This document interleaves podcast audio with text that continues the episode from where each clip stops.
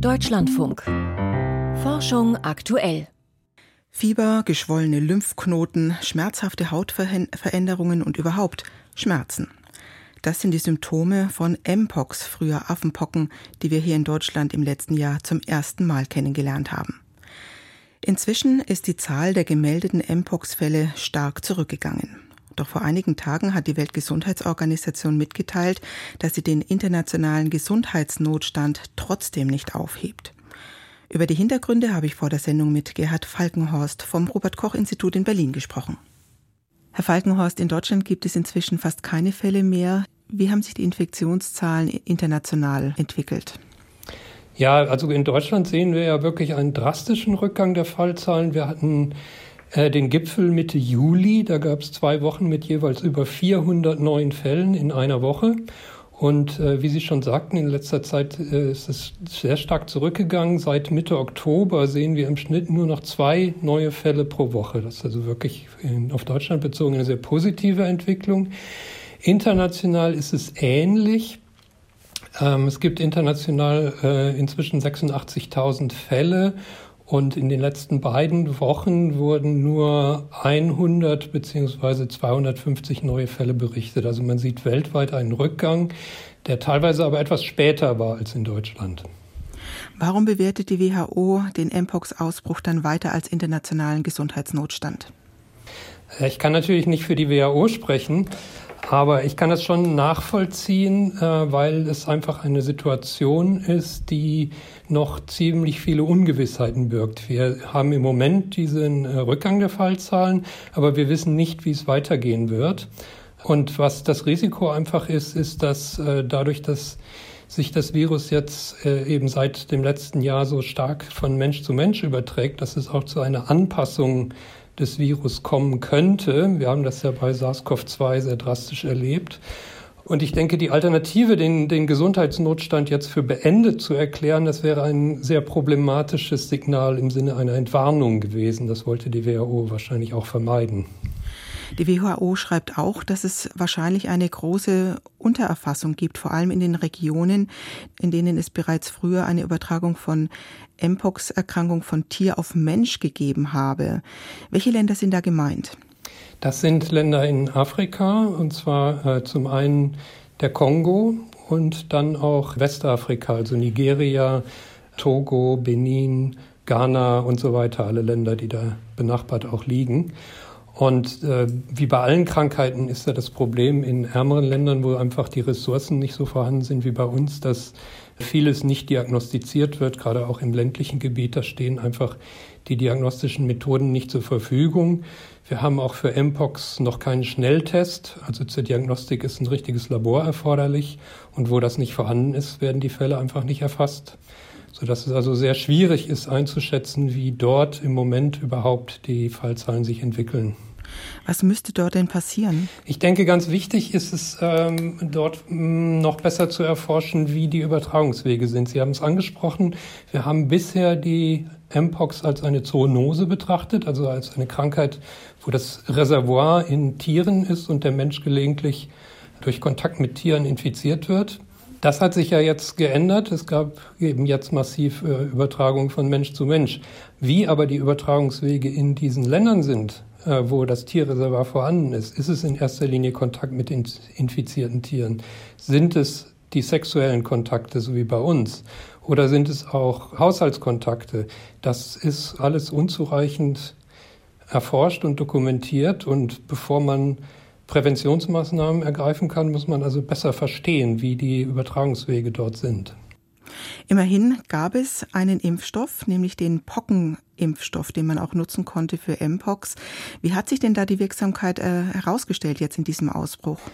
Ja, Sie sprechen es an. Es gab diesen Impfstoff schon und die äh, ideale Methode, die man anwenden würde, um die Impfstoffwirksamkeit zu bestimmen, sprich also dies, die randomisierte, kontrollierte Studie, wo man einen Teil der Studienteilnehmer mit dem Impfstoff impft und einen anderen Teil mit Placebo und dann schaut, äh, wie die Erkrankungsraten sind. Das war aus ethischen Gründen nicht möglich, das so zu machen. Man hat also den Impfstoff angewendet und auf der Basis von Studien in Tierversuchen, also wie der Impfstoff entwickelt wurde gegen die Pocken, gab es ja schon die Pocken gar nicht mehr, bei, also bei diesen modernen Impfstoffen. Das heißt, man konnte nicht die Wirksamkeit gegen die Krankheit wirklich beim Menschen ermitteln. Man hat Tiere geimpft und hat die dann mit Pockenvirus infiziert und geschaut, wie gut die Impfung schützt. Und man ist da auf Werte in der Größenordnung von 85 Prozent gekommen. Ob sich das jetzt so ohne weiteres auf den Menschen übertragen lässt, ist fraglich. Und wir versuchen das auch hier am Robert Koch Institut zu untersuchen, indem wir also den Impfstatus von Fällen, die auftreten, dokumentieren und die Impfquote in der Bevölkerung versuchen zu erfassen. Ähm, allerdings haben wir da jetzt das Problem, dass durch die wenigen Fälle, die jetzt im Moment auftreten, es länger dauern wird, bis wir ausreichend Patienten zusammenbekommen, um da äh, eine gute Aussage machen zu können. Das heißt, wir haben noch keine belastbaren Zahlen zu Wirkung und Nebenwirkung, vermute ich auch. Ne? Nebenwirkung wird wahrscheinlich dann ein ähnliches Problem sein. Ja, die Nebenwirkungen sind relativ leichter zu erfassen, weil ja doch jetzt äh, viele tausend Menschen geimpft worden sind und auch Nebenwirkungserfassungen durchgeführt wurde. Und außer den üblichen, die man so kennt von allen Impfstoffen, lokale Schmerzen, lokale Rötung, lokale Schwellung, hat sich da nichts besonders Besorgniserregendes gezeigt. Also die Verträglichkeit ist gut. Das bedeutet, es wäre eigentlich wünschenswert, dass dieser Impfstoff global zur Verfügung steht, zu erschwinglichen Preisen. Auf jeden Fall. Klar, eine weitere Problematik ist natürlich nur, wen will man impfen? Also ist es jetzt, äh, es scheint im Moment nicht notwendig, die gesamte Bevölkerung zu impfen. Ähm, wir haben ja in Deutschland oder in Europa auch die Zielgruppe klar definieren können. Das sind Männer, die wechselnde Sexpartner haben, männliche. Und wie ich eben schon sagte, man muss halt dann in jedem Land gucken, wie sind die Übertragungswege, wer ist gefährdet und wer sollte deshalb geimpft werden. Aber der Impfstoff steht eben noch gar nicht überall zur Verfügung. Das heißt, das wäre eine nachgelagerte Frage. Richtig, ja. Und es gibt natürlich für die Routineimpfung gibt es etablierte Mechanismen, wie auch ärmere Länder unterstützt werden, seitens UNICEF oder Gavi, also der Global Vaccine Alliance, wo es also äh, Finanzierungsmechanismen gibt, um auch ärmeren Ländern Impfstoffe verfügbar zu machen. Das sind dann die Routineimpfstoffe wie gegen Tetanus, Kinderlähmung, Keuchhusten, Masern und so weiter und so weiter. Und ich könnte mir schon vorstellen, dass man in diese Mechanismen dann auch den Impfstoff gegen die Mpox integrieren könnte. Welche Maßnahmen sollten denn in Deutschland beibehalten oder intensiviert werden? Ich denke, an erster Stelle steht hier die Prävention. Also wir haben in Zusammenarbeit mit, mit den Community-Organisationen, wie wir sie nennen, also den Organisationen wie Deutsche AIDS-Hilfe, äh, Berliner AIDS-Hilfe und ähnliches, haben wir, das Robert-Koch-Institut und auch die Gesundheitsämter schon bisher gut zusammengearbeitet und Informationen für die Zielgruppe bereitgestellt.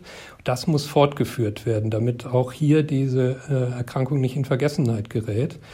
Und das Zweite ist, dass auch die Impfung weiter verfügbar gehalten werden muss. Es ist im Moment genug Impfstoff vorhanden, aber das soll auch aufrechterhalten werden, dass jeder, der will, aus der Zielgruppe sich impfen lassen kann.